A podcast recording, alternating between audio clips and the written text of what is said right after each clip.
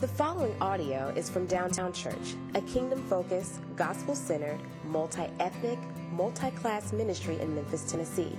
For more information, please visit downtownchurch.com. All right, I believe that's it. Let's go now to John chapter 1. Um, looking really forward to uh, this series that we're kicking off this morning. But here is God's word to us. In the beginning was the Word, and the Word was with God, and the Word was God. He was in the beginning with God. All things were made through him, and without him was not anything made that was made. In him was life, and the life was the light of men. The light shines in the darkness, and the darkness has not overcome it. It's the very word of God. Thanks be to God. Pray with me. Lord Jesus, more of you and less of us. Would you come so into focus throughout the next few minutes that our lives are radically turned upside down on their heads, radically changed? Lord Jesus, you are the Word. you are the essence of everything. There is nothing more important to you. There's no understanding outside of you. There's no purpose outside of you. There's no significance outside of you. There's no hope outside of you. There's no direction outside of you. There's no light outside of you. There's no life outside of you. So, Lord Jesus, may you be known in this place this morning. Holy Spirit, work against the evil one who wants to kill, steal, and destroy who wants to confuse, bring skepticism and doubt. Holy Spirit, bring clarity, understanding, acceptance, and faith. For the glory of your Son, I pray, and in his name, amen.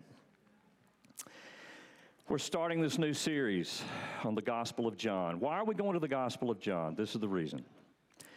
Because what the church needs most is Jesus. And what it seems the church has less, or least, is Jesus. It seems that we are seeking to do Christianity without Christ. And so we've come to the Gospel of John because in, in our culture, there's so many things vying for our attention, vying for our time, that basically we are branches that are giving a nod to the vine but we're not tapping into the vine. Uh, we, we are branches that, that are, are, are, trying to tap into maybe Jesus and a bunch of other vines that are really just branches and we're being let down, and all the while saying Christianity doesn't work. We are, God's people do not really believe that Jesus is the way, the truth, the life.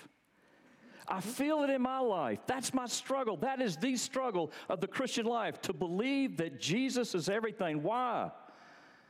Because we don't.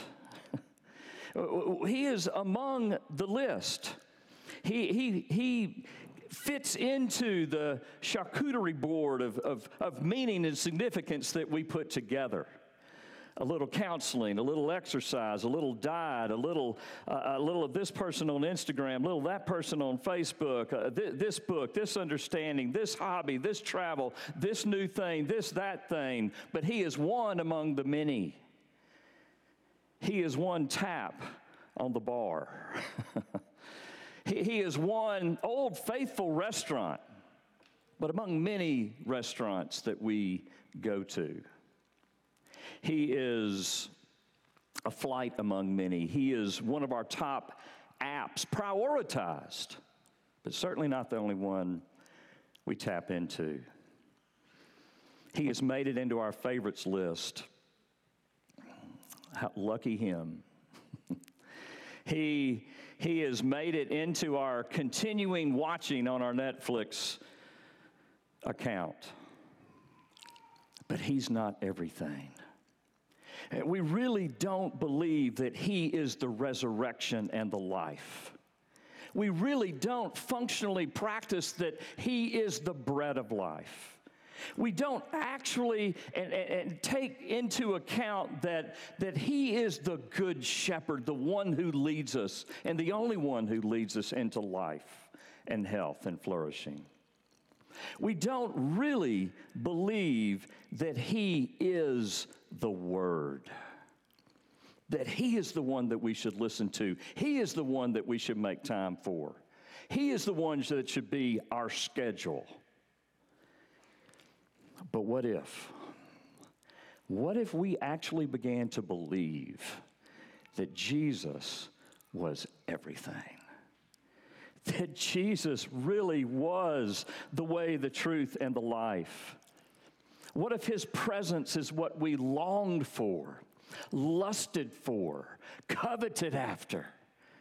What if Jesus was had all of our desires and longings, our goals, our wants, our dreams? What if his post, what if his truth, what if we believed that he really was the wisest man that has ever walked the face of this earth and every word that dripped from his tongue was life? Wouldn't we get up in the morning to meet him? Wouldn't we long to listen to him? Wouldn't we put away all other voices and listen to his as truth? even in the midst of our, our non understanding, even in the midst of our confusion, wouldn't we still press hard into Him? Why? Because we would believe that that is where life is found, and that is the only place that life is found. What if? What if we began to believe that Jesus was everything? Friends, this is John's contention. He states it in, in John chapter 20, verse 31. He says, This is why I'm giving you these accounts, so that you might believe that Jesus is the Christ, the Son of the living God, and that by believing you might have life. You see, Jesus became more than just John's brother. Jesus became more than just John's friend. Jesus became John's Savior, Lord, Master, and King. He became his bread of life. He became his resurrection. He became his word. He became his truth. And thus, John begins by stating this. It's the most astounding thing. It echoes Genesis chapter 1 In the beginning, God. In the beginning, the Word. You say, wait a minute, haven't I read that somewhere before? No, you haven't. In the beginning was the Word, and the Word was with God, and the Word was God. He was in the beginning with God. All things were made through him, and there was nothing that was made that was that nothing that was created that was not made by him. In him was life, and the life was the light of men. And then, oh, my favorite part the light shines in the darkness, and the darkness has not overcome it. Dear friends, is Jesus your everything? No, he's not. He's not my everything. But this is the goal and this is the contention. This is the only way that life works and the only way that Christianity works when Jesus becomes everything. So, first of all, what we need to see is that Jesus should be our everything because he is God's Word, existing as God from all eternity. We should believe that Jesus is everything because he is God's Word, existing as God from all eternity. He is the perfect manifestation, the breathing fleshly reality of God Himself to us. And that is so hard to believe. I, I, something I've learned through my parent, losing both of my parents over the last five or six weeks, is that I didn't know everything about them. And so I've heard a lot of stories, and some good and not some not so good. I, have learned some things that have put together some pieces of my puzzle, of my broken puzzle, that have helped me go, oh, that's, oh, that's why. You see, what I've learned is they are not necessarily the word that they presented to me. And isn't that how we look at Jesus sometimes? Can I really trust him? What John is saying is yes. Why? Because He is in the beginning.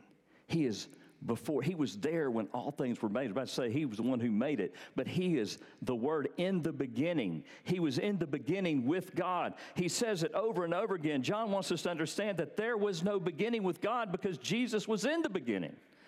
The word was there. There's no family secrets that he doesn't know about. There's nothing about his father that he doesn't know, nothing about the Spirit he doesn't know. He is the essence of everything. He represents everything. He is everything because in the beginning was the Word, and the Word was with God, and the Word was God. He was with God in the beginning. Jesus reveals God perfectly.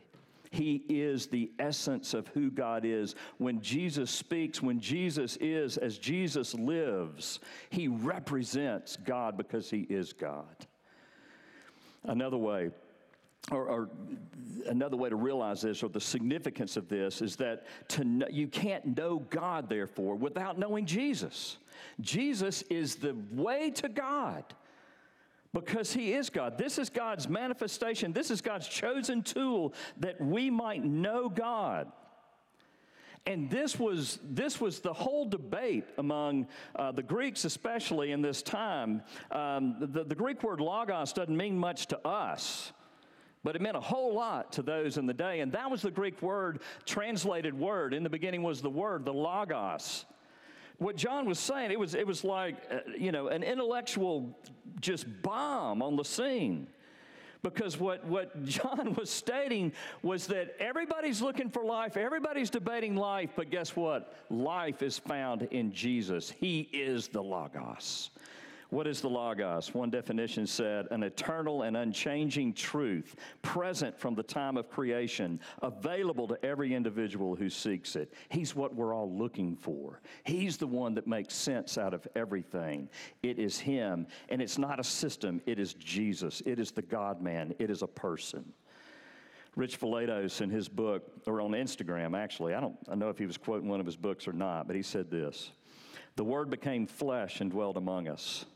The Word didn't become a religious system. The Word didn't become a political movement. The Word didn't become an ecstatic experience. The Word became flesh, loving, embodied existence. When God decided to heal the world, when God decided to reveal Himself, He sent a person, His Son Jesus.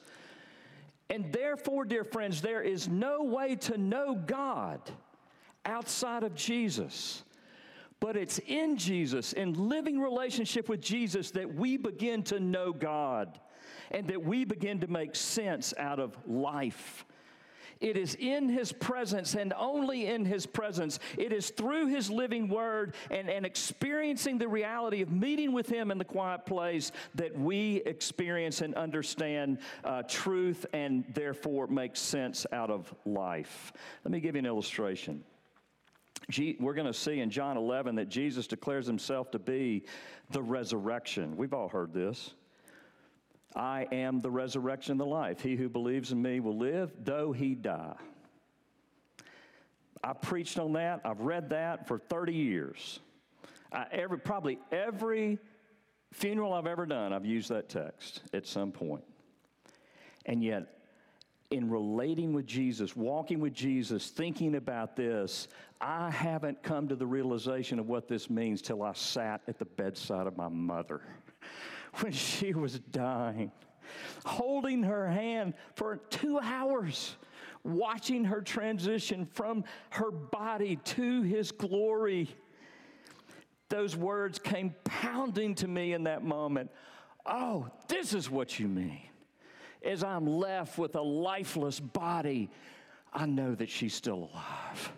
And I know that one day, someday, in some way or fashion, there's going to be a resurrection where her body and her spirit will be united again, and she will never know death. She will only know life. Friends, that's how you understand. That's how you put life together. It has changed my life. It's helped me understand. It's helped me not fear death so much. It's brought me to a different level. But oh, he, God is not finished. Jesus is not finished helping my understanding. Why? Because one day, someday, I'm going to rise from the dead. That's how it works. It's not some, okay, I'm converted, then I have all full understanding. No, I'm converted, then I come into relationship with the Logos. And it's in living relationship with Him that I make sense out of everything.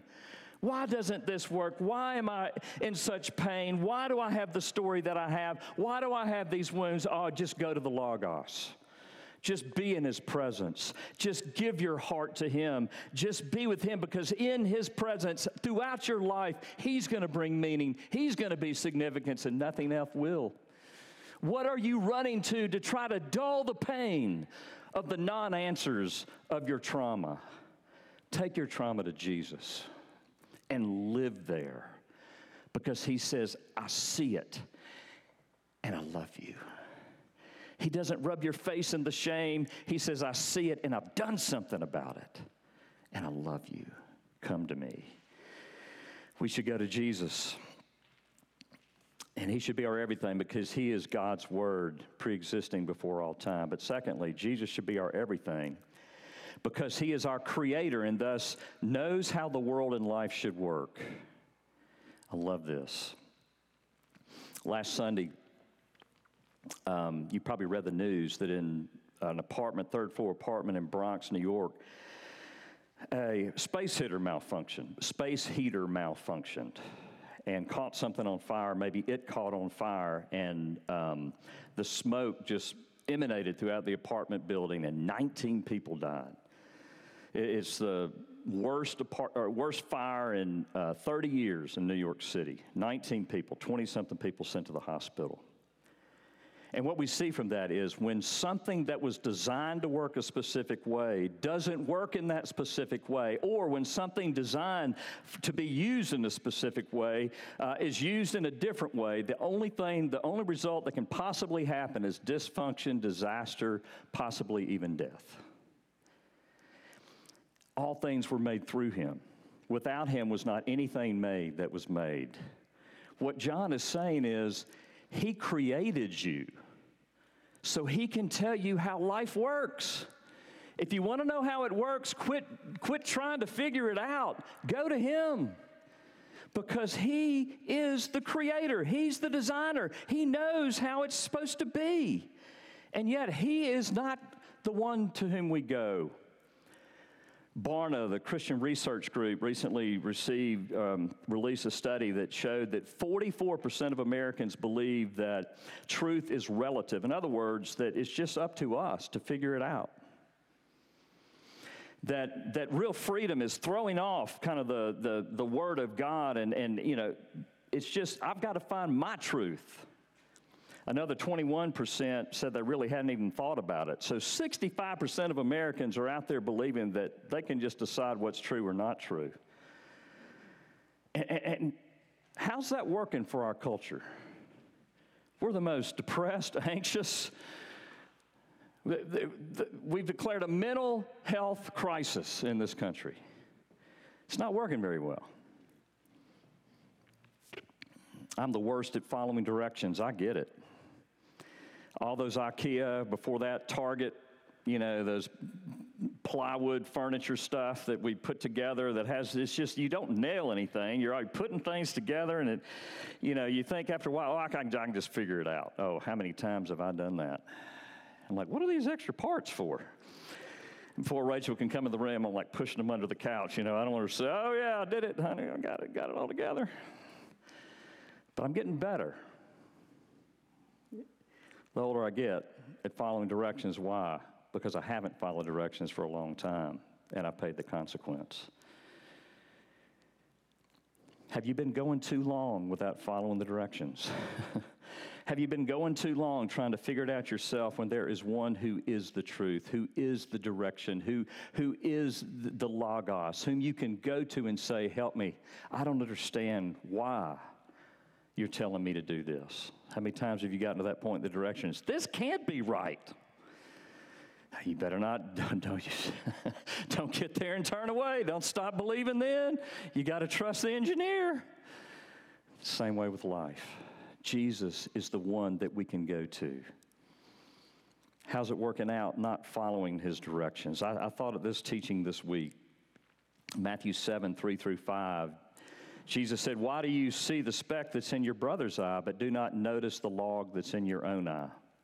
Or how can you say to your brother, Let me take the speck out of your eye, then when there's a log in your own eye? You hypocrite, first take the log out of your own eye, then you will see clearly to take the speck out of your brother's eye.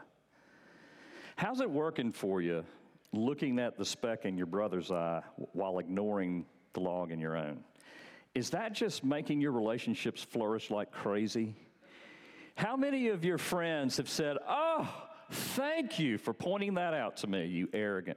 I mean, how many of, I mean, every time I do this, every time I just stew and think about the speck in a brother's eye and I, you know, I come out, it never works out. And that's just one teaching. Additionally, it's just exhausting trying to figure out your own truth. I think that's why our culture's so tired. A child was not meant to figure out truth.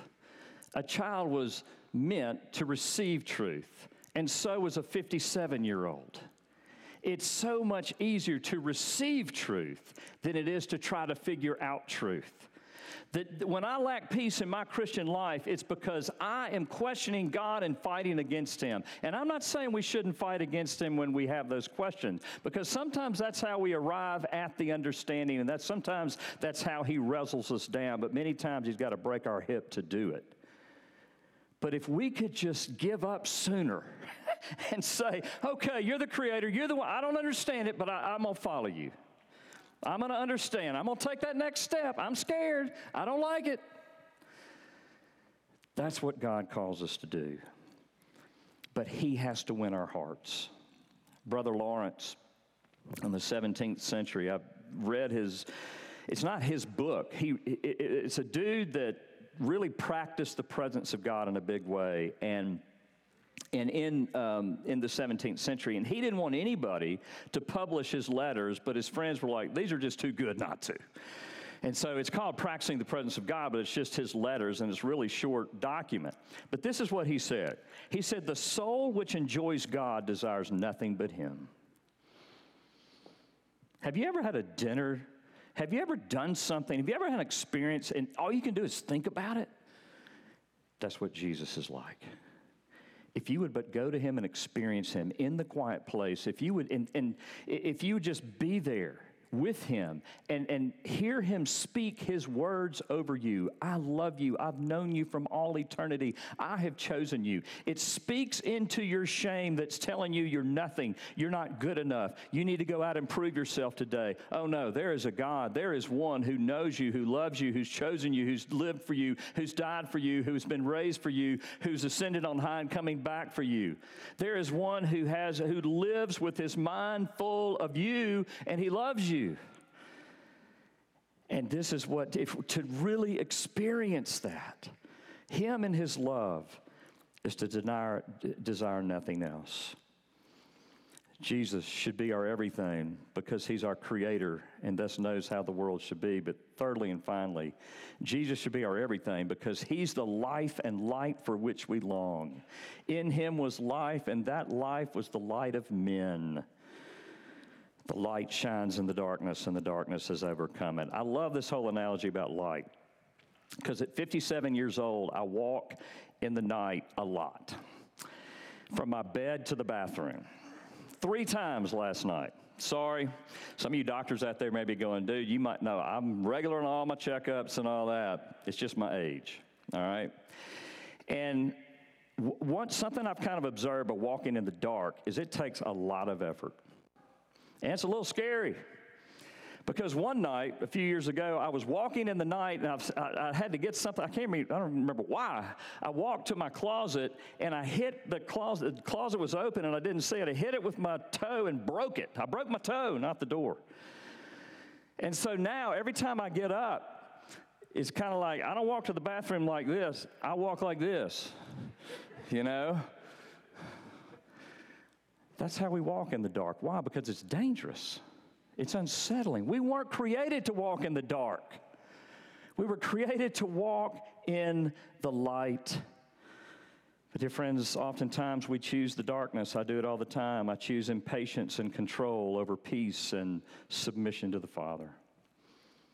I choose social media or some of my news apps or something else other than just going and spending time and meeting God in prayer and doing the work of, of, of, of meditating on His Word that I might meet Him in His presence and get the, the, the, life that I need in the presence. I choose darkness a lot.